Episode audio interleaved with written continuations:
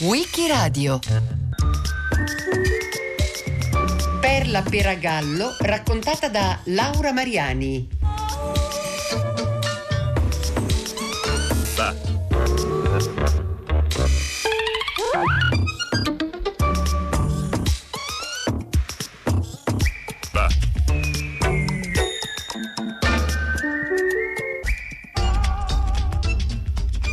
Peragallo è nata a Roma il 1 ottobre 1943 ed è morta a Roma il 20 agosto 2007. Ma la ricordiamo oggi perché il 21 aprile del 1967 debuttò la faticosa messa in scena dell'Amleto di William Shakespeare, uno spettacolo che inaugura il sodalizio artistico di Perla con Leo de Berardinis, una delle coppie d'arte più significative del teatro italiano del secondo Novecento. Questo spettacolo è uno di quelli che siglano la nascita del cosiddetto nuovo teatro, che vede il suo atto di nascita pubblico per convenzione nel convegno di Ivrea del 1967. Il convegno dette visibilità agli artisti, fra loro diversi, che dagli anni 60 del Novecento contestavano la scena ufficiale e si battevano per un teatro diverso. A Ivrea, Leo e Perla si trovarono schierati con Carmelo Bene, Carlo Quartucci, Mario Ricci, artisti uniti dalla volontà di rinnovare in profondità il linguaggio e il sistema teatrale. L'ultima sera del convegno, il 12 giugno del 1967, fu presentato la faticosa messa in scena di Amleto, un Amleto sovvertitore che distruggeva il testo per restituirlo potenziato dalle invenzioni musicali e vocali, visive e cinematografiche. Leo De Berardinis e Perla Peragallo rappresentano una coppia di teatranti del tutto anomala nel panorama dell'avanguardia italiana, alla continua ricerca di una identità popolare che meglio corrisponda alla emarginazione che si sono scelti. Il loro primo spettacolo, la faticosa messa in scena dell'Amleto di Shakespeare, è del 1967. To be or not to be, that is the question.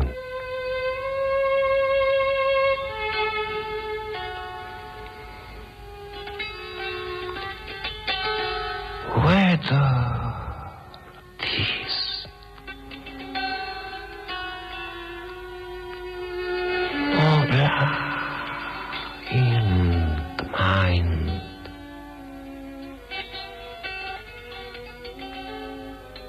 to suffer. Guzzling sand. Arouse of rejoice.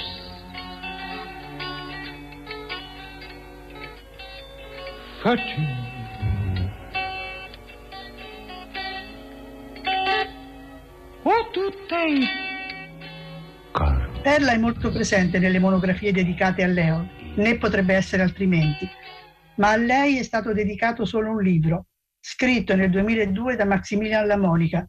Ma se non scema l'interesse per Leo, è cresciuto quello per Perla, insieme alla consapevolezza della sua eccezionalità e del suo ruolo magistrale. E se esistono scarse testimonianze della sua azione in scena, nuove fonti ci permettono di approfondire la sua caratura artistica. Nell'archivio Leo de Berardinis del Dipartimento delle Arti dell'Università di Bologna sono conservati sei quaderni di Perla, relativi ad altrettanti spettacoli presentati fra il 1972 e il 1976. Sono esempi preziosi di scrittura scenica come partitura musicale. Indicano con parole e anche con disegni struttura dello spettacolo, battute verbali, suoni, luci, spazi, movimenti, oggetti, proiezioni, momenti di apertura all'improvvisazione. Una drammaturgia composita, in larga misura nuova per il pubblico del tempo, concreta e al tempo stesso visionaria, poetica. Perla è cresciuta in una casa invasa dalla musica. Il padre, Mario Peragallo, dopo essersi distinto come autore di opere messe in scena anche da Giorgio Strehler, è diventato uno dei maggiori creatori di musica dodecafonica. La nonna paterna era una cantante dilettante. Ogni anno regalava alla nipote l'abbonamento al Teatro dell'Opera di Roma, da quando aveva otto anni. Dunque, Perla è arrivata al teatro dalla musica. Maria Callas e Mario del Monaco erano i suoi idoli, oltre a Giuseppe Verdi, naturalmente. Finite le superiori, voleva frequentare la scuola d'arte drammatica Silvio D'Amico. Il padre si oppose, ma alla fine cedette, però la dirottò verso una scuola particolare, lo studio Fersen. Qui Alessandro Fersen, un intellettuale ebreo di ampia cultura, sperimentò il teatro della memoria, nemodramma, un complesso di tecniche psicoteatrali finalizzate a configurare un nuovo modello di attore e un teatro dai confini dilatati. Perla fece le sue prime prove pubbliche come attrice nel Centro Teatrale Universitario Romano, CUT, diretta da Giorgio Bandini. Fu in occasione di una replica bolognese degli eroi malvestiti che conobbe Leo, che pure veniva dal CUT ed era stato chiamato a sostituire uno degli attori che mancavano. Perla interpretava una delle tre Marie in un dramma liturgico in latino e poi un personaggio comico. Era il 1961. Qualche anno dopo, così la descrive Bandini nei panni di un paggetto toscaneggiante nella cortigiana di Pietro Aretino.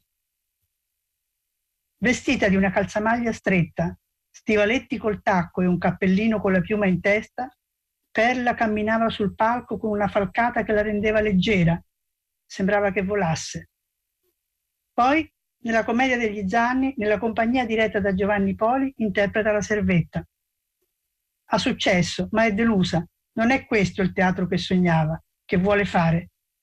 Lascia la compagnia, vorrebbe diventare aiutante di Fersen. In questa fase di scontento e di ricerca incontra di nuovo Leo de Berardinis a Roma, pure lui in crisi nella compagnia di Carlo Quartucci. Nasce una sintonia che rapidamente diventa sentimentale e artistica, che porta alla faticosa messa in scena dell'Amleto di William Shakespeare. Questo storico spettacolo fu provato per un anno circa a casa di Perla e a casa di Leo, se si poteva chiamare casa quel magazzino, dove lui abitava. Debuttò la sera del 21 aprile al Teatro della Ringhiera a Trastevere, una chiesetta sconsacrata che Franco Molè, giovane autore teatrale in cerca, aveva trasformato in un vero e proprio teatrino, con tanto di poltroncine di velluto e di sipario. Lo spettacolo fu visto e recensito dai vice dei principali giornali e colpì in modo particolare Edoardo Fadini, che invitò Leo e Perla al convegno di Ivrea che stava organizzando. La terza sera del convegno, quando già si erano manifestati schieramenti e scontri, a mezzanotte era previsto lo spettacolo, mentre infuriava fuori un temporale furibondo. Data la presenza di tre macchine di proiezione si dovettero tenere aperte le porte, da cui entrava un vento gelido. Fu il battesimo di fuoco di uno spettacolo sorprendente. Poco rimaneva del testo di Shakespeare, perché ciò che interessava Leo e Perla era il personaggio di Amleto, una metafora dell'uomo, dell'attore e di tutti i noi politicizzati. Questo era Amleto per loro. Essere o non essere veniva sentito e lanciato come uno slogan che metteva in relazione la solitudine di Amleto e la solitudine di Leo e Perla in quanto artisti. Brandelli di testo, loro due che facevano tutti i personaggi. Uno spettacolo cine-teatrale in cui la visione politica si traduceva in sperimentazione a tutto campo, che metteva al centro il livello visivo e il livello sonoro. Tre grandi schermi su cui si proiettavano immagini riprese e montate da Grifi e Masini e poi dagli stessi Leo e Perla. Loro che dicevano le battute talora in sintonia con le proiezioni, talora in dissonanza o ironizzando. Un movimento continuo di luce e di colore, un movimento continuo del livello sonoro. Il microfono moltiplicava i poteri della voce, dal grido alla possibilità di sentire un sospiro, un rantolo, al gioco delle pause, dei silenzi, in Nuce c'era l'attore lirico poi teorizzato da Leo de Berardinis, vicino al jazzista.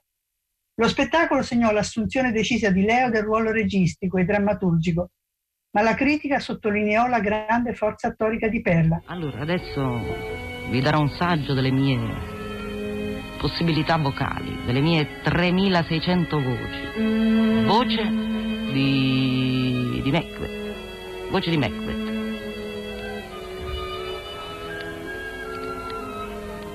Che avete, mio signore? Perché ve ne state in disparte in compagnia delle più tetre fantasie?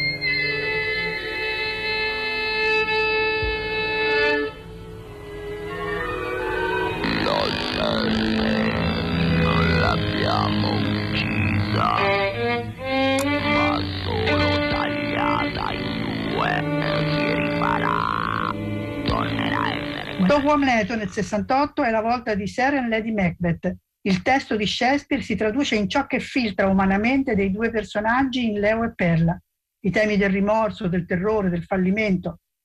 Tanti oggetti in scena, quelli che Leo e Perla prediligono, oggetti per lo più utili tecnicamente, fari, fili, luci, proiettori, microfoni, e oggetti quotidiani come il bidet pieno d'acqua dove Perla continua a immergere le sue mani nel tentativo vano di pulirle dal sangue, mentre eleva il suo canto tragico, fatto di parole, urli, balbettamenti, rantoli, canto, più che un recitar cantando, qualcosa di diverso e di sconvolgente.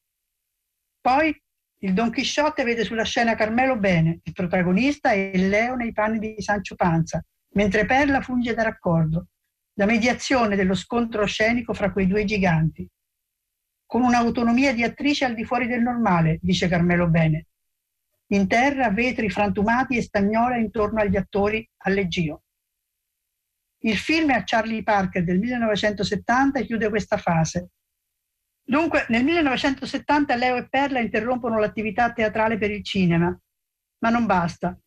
Sempre più insoddisfatti dell'ambiente, avanguardia compresa, sempre più inquieti, lasciano Roma e si trasferiscono nel napoletano, nel paese di Marigliano. Anche se il progetto si preciserà via via a partire dalla situazione concreta, le finalità sono evidenti. Cercare una via artistica per realizzare un teatro più autentico della vita stessa, più vero della vita.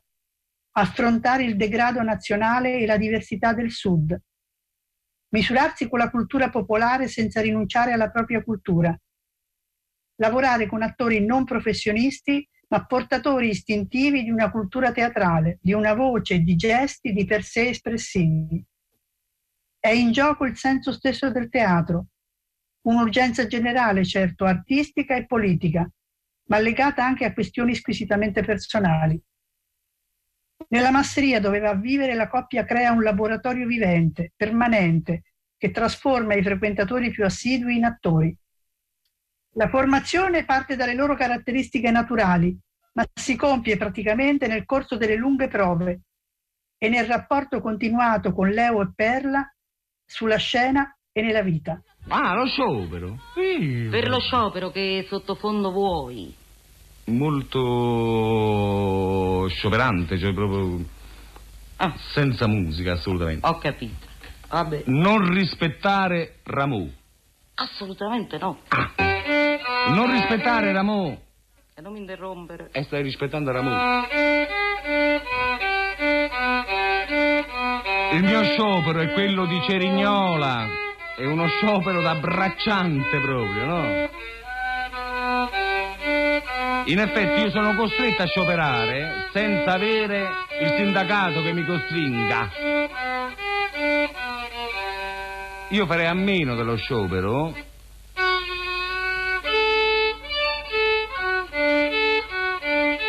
ma devo scioperare a livello salariale. Il primo intervento pubblico avviene in occasione della festa del patrono. La processione viene completamente stravolta da alcuni interventi performativi sopra un camion, mentre Perla San Sebastiano, vestita di bianco, con in mano un grande ro- cuore rosso trafitto di frecce, calamita i fedeli fino alla chiesa, dove entra correndo e vomitando latte fino alla statua del santo. Dopo la processione che viene ripresa da Alberto Grifi e rielaborata da Leo e Perla nel film Compromesso storico a Marigliano del 71, i due artisti si interessano alla sceneggiata napoletana. Ne vogliono cogliere l'aspetto potenzialmente esplosivo, vogliono farla reagire con la loro cultura e attorialità. Così avviene con O Zappatore del 1972 che racconta di un avvocato in carriera che ha dimenticato le fatiche del padre zappatore e la madre che sta morendo lontano. Nel primato del tessuto sonoro e fra rimandi frammentati alla sceneggiata si fissano le immagini indelebili di Perla barcollante in tutù e di Leo bendato da veggente alla Rimbaud. Nello spettacolo successivo King, Lacrime e Lear Napolitane 1973, la sceneggiata incontra Shakespeare preparando l'ultima tappa della trilogia che trionferà a Parigi, Sud, 1974, con Leo e Perla, i due attori di Marigliano. Devastato che recita un brano da lui scritto e Capasso, attivo in scena. Gli oggetti creano l'ambiente, anzi creano un mondo senza bisogno di trama. La scena nuda, neon a tutte le altezze, una vasca da bagno al centro della scena, una piastra per cucinare, la tazza di un cesso, bidoni di latta, un, una radiolina. Secondo Perla, Sud rappresenta la sintesi dell'esperienza di Marigliano, lo spettacolo che ha sentito più suo, il più duro. Era come una poesia, un canto poetico di disperati, di pezzi di umanità. Intervistata vent'anni dopo, sembrava averlo ancora dentro quello spettacolo le musiche, il fracasso, i ritmi, il fatto di stare nell'acqua, di avere la possibilità di passare dal bollente al gelido, era tremendo. Era una condizione reale che probabilmente mi cambiava il viso, l'espressione. Il roseto era vero, sembrava che partecipasse con noi. La musica l'abbiamo registrata mentre la inventavamo ed è rimasta quella. E poi questa diapositiva sullo sfondo, come un ricordo lontano, struggente, il mare e questo rumore del treno di sottofondo.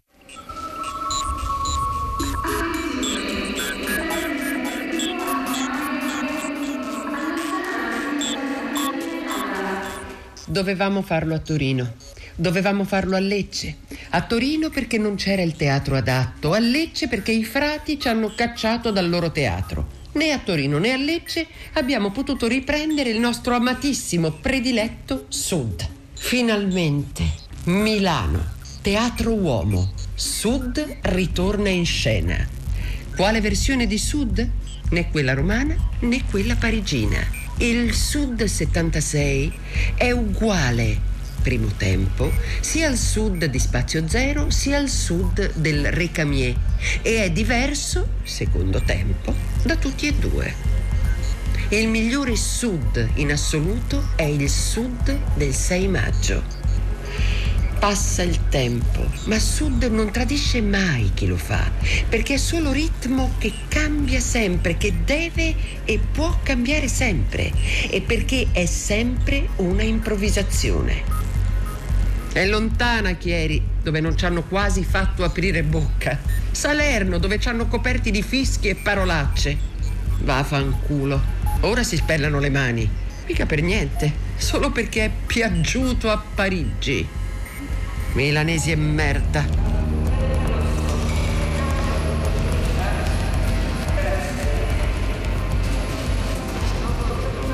Suoni, oggetti, parole si rincorrono da uno spettacolo all'altro, come, un, come in un canzoniere senza luce.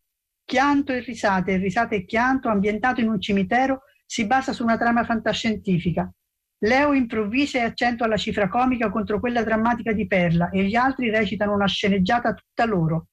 Le strutture sono rigorose, ma gli spettacoli mostrano sempre più la difficoltà di amalgamare culture tanto diverse, mentre si fa più pesante l'ostilità di parte del pubblico, soprattutto locale. La permanenza a Marigliano finisce con Rusps pers, Rospis perduti, in dialetto foggiano. La sensazione è quella di un fallimento. Si tratta invece di un'esperienza essenziale e fondativa per un'intera vita artistica, come scrive Stefano De Matteis.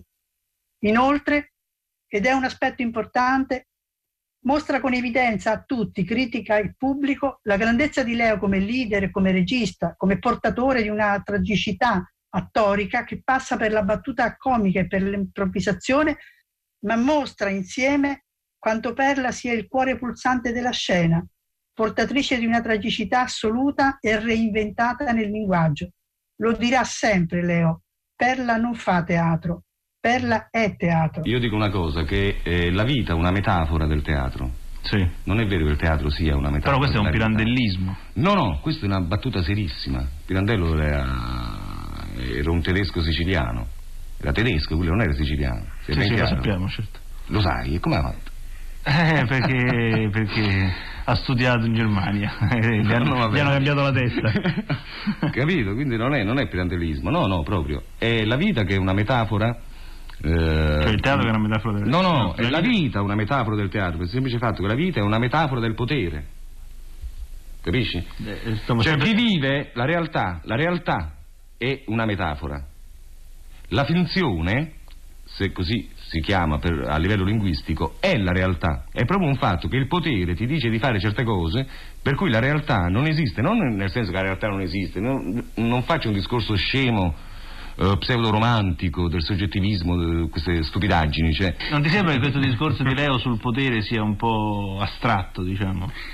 Sì, non vedi una P maiuscola un po' sì, così no. pericolosa? Sì, abbastanza. E penso anche che eh, parlando di Marigliano, che è quello il tema più o meno che volevano introdurre, eh, questo cosiddetto fallimento sia stato eh, parte della stessa poetica che lo ha creato.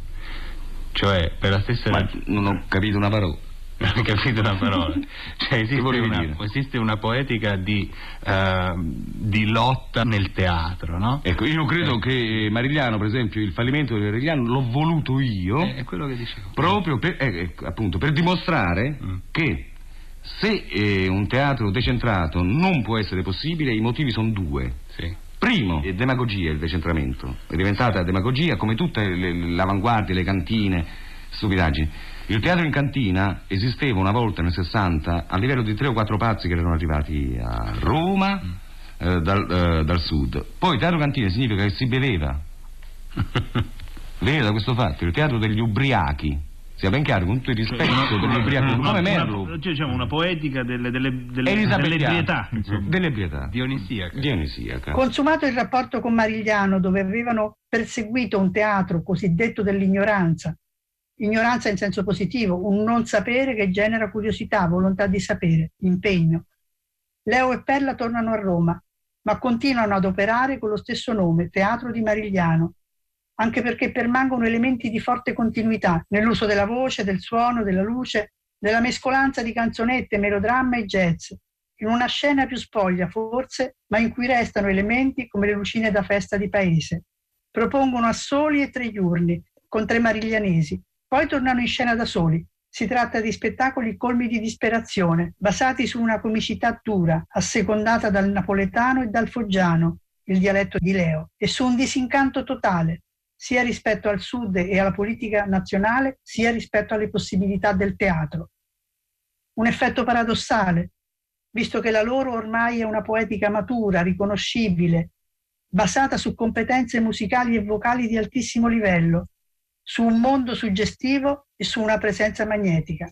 Il rapporto fra loro due intanto si è modificato per l'ampliamento dello spazio della comicità e dell'improvvisazione voluto da Leo e poco gradito a Perla, ma resiste un'intesa profonda che consente di andare in scena senza reti di protezione fino a spettacoli intitolati semplicemente De Berardinis per Agallo e senza nessuna concezione al pubblico. A vita morì si intitola uno spettacolo del 1978 in cui Perla continua a ripeterlo, dovete morire, dovete morire. Eppure in questo delirio distruttivo alimentato dall'alcol permangono dei punti di resistenza portano Leo a cercare Edoardo De Filippo per mettere in scena Filomena Marturano e di fronte al diniego di Edoardo a limitarsi al celebre monologo di Filomena in difesa dei figli in cui Perla dà una grande prova d'attrice. Ci sono spettacoli in cui si riduce la presenza di Perla, convinta di aver dato il massimo e decisa a uscire di scena dopo Anna Bellini nel 1981, mentre un Leo febbrile propone a solo di provocazione e di dissipazione di sé, senza più barriere fra teatro e vita. Comunque che io in scena poi ci andavo male, mi sentivo male proprio, non, non era più l'unico momento bello della vita come era stato fino ad allora. E basta, poi appunto una sera ho fatto scena muta proprio in scena perché non potevo cioè lo volevo fare sinceramente davanti al pubblico. Siccome mi sentivo perdere le mani, cioè non riuscivo più a coordinare, non me ne fregava più niente, insomma. Volevo comunque, siccome ero ancora in scena, volevo che comunque vedesse qualcosa di vero, anche di autentico, insomma, un dramma che stava succedendo anche se forse non l'hanno capito, vabbè insomma l'ho portato fino in fondo questa tragedia che stavo vivendo, poi farla in pubblico è proprio stato il massimo, come si dice, della, del carachito, di farsi vedere proprio come si è, massimo della confessione pubblica, per me, eh, poi nessuno se ne accorge.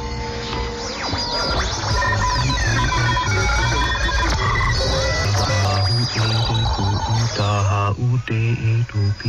Dopo vari altri episodi, insomma, per farla breve, dopo mi è sembrato come di essere uscita una malattia gravissima. Cioè questo fatto di non, non amare, cioè non, non dover più, non sentire più l'esigenza di andare lì su quel palco, sotto il riflettore, per essere se stessi, cercare se stessi. Cioè, non è che io abbia trovato qualche cosa di. però appunto mi sono. ho sentito proprio il teatro che moriva dentro di me, che faceva teatro come una pelle di serpente, cioè una cosa vecchia. La crisi artistica e un evento traumatico causano l'abbandono delle scene da parte di Perla. La morte della madre, Fiora Ginanni. Dopo aver vissuto il teatro come la vera vita, il palcoscenico come il luogo della pienezza, la vita fuori dal teatro torna prepotentemente in primo piano. L'unico palcoscenico è l'universo, dice Perla, il grande palcoscenico rispetto al quale il teatro è un piccolo palcoscenico. Dopo otto anni di lontananza dal teatro, Perla apre una scuola, studio di recitazione e di ricerca teatrale Il Mulino di Fiora, Fiora come la madre.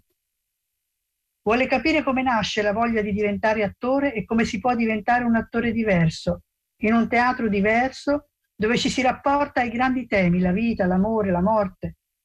Una scuola diversa in cui lei ha un rapporto personale con ogni allievo, perché vuole che ognuno trovi il suo teatro, dove ci si impegna molto, si lavora sulle scene inventate da ognuno che facciano crescere umanamente e tecnicamente.